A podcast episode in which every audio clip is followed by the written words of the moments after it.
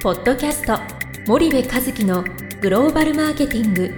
すべてはアジアで売るためには過去1000社以上の海外展開の支援を行ってきた森部和樹が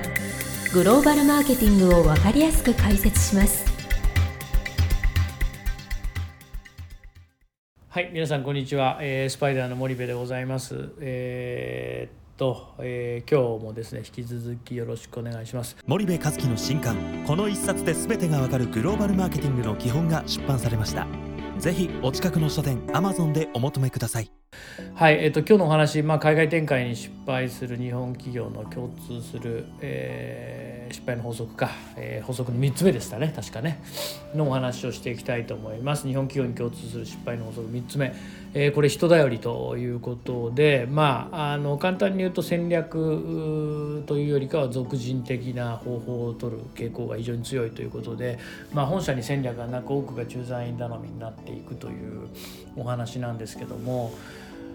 まあねあのとにかくその社としての戦略が非常に弱いですよね。で個としての能力は非常に高いわけなんですけどもその個としての能力というのはまあ言ったらその現地現場で使われる能力なわけですけどもでもこれってどんなに頑張っても戦術の域を得ないわけで。えーと、戦略がそもそも弱いとどれだけ戦術が高くてもですね戦術で戦略は補えないので、まあ、つまりは、えー、あっちに行くぞという方向を示すのが戦略であるとそしてえー、その方向示された方向がですね間違ってたらもしくは方向が示されなければですねその戦術がどれだけ長けてても結局間違った方向に進んじゃったらどんだけ頑張って進んでも間違ってるわけですよね。でじゃあ間違った方向を示さずに方向を示さなかったと。でたまたま子としての能力が高くてえー、方向が合致したと。合致したとしてもですねこれたまたまなので結局再現性がないっていうことになるのでその戦略的に考えるのととにかくやりながら考える。まあ日本企業の場合は戦略じゃなくてとにかくやってみようよと。まずやってみようみたいなね。でまずやってみようって非常に重要なんですけどもその高度な仮説があってまずやってみようなのととにかくよく分かんないからやってみようってもう全く得られるものが違っていてその高度な仮説があってまずやってみようだとその仮説に対する乖離を検証して次また質の高い、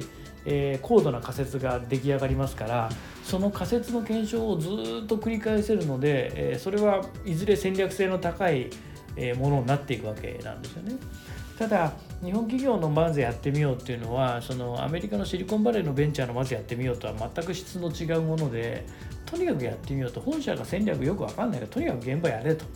でそうなった時にそのたまたま成功してもですねこれ全然再現性がないので基本的にはその日本企業よくありがちなのはインドネシアでは成功してるんだけど他の国ではま再現性がないから成功してないと。えもしくはベトナムでは成功してるんだけど他の国では再現性がないので成功してない。でなおかつインドネシアには15年駐在してる何々さんがいるから、まあ、うまくいってるとかですね。ベトナムは何々さんが10年以上いるからうまくいってるとか、まあ、そういう単位なんですよね。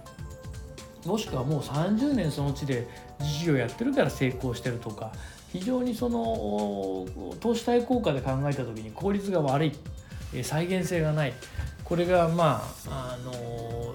いわゆるその俗人性のあの落ちうるその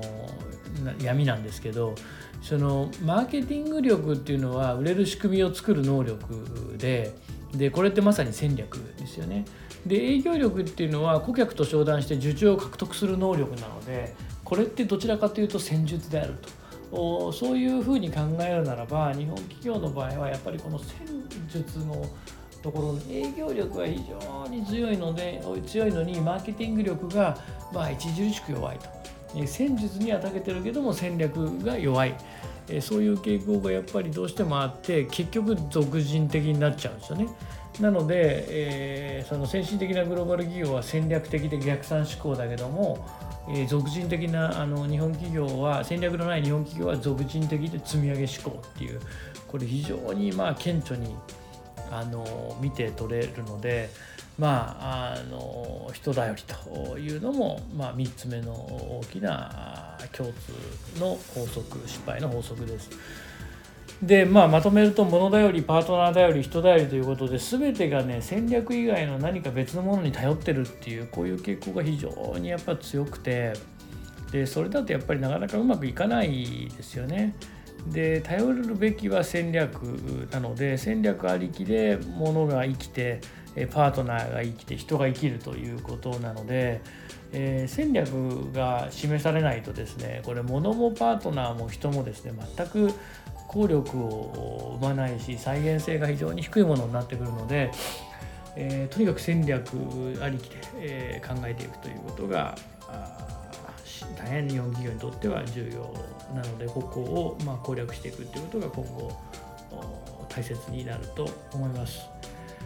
はい、えーと、それでは今日はこれぐらいにしてまた次回お会いいたしましょう。本日のポッドキャストはいかがでしたか？番組では森部和樹へのご質問をお待ちしております。皆様からのご質問は番組を通じ匿名でお答えさせていただきます。podcast アットマーク spydergrp.com ポッドキャストアットマークスパイダー grp.com までたくさんのご質問をお待ちしております。それではまた次回お目にかかりましょう。ポッドキャスト森部和樹のグローバルマーケティングこの番組はスパイダーイニシアティブ株式会社の提供によりお送りいたしました。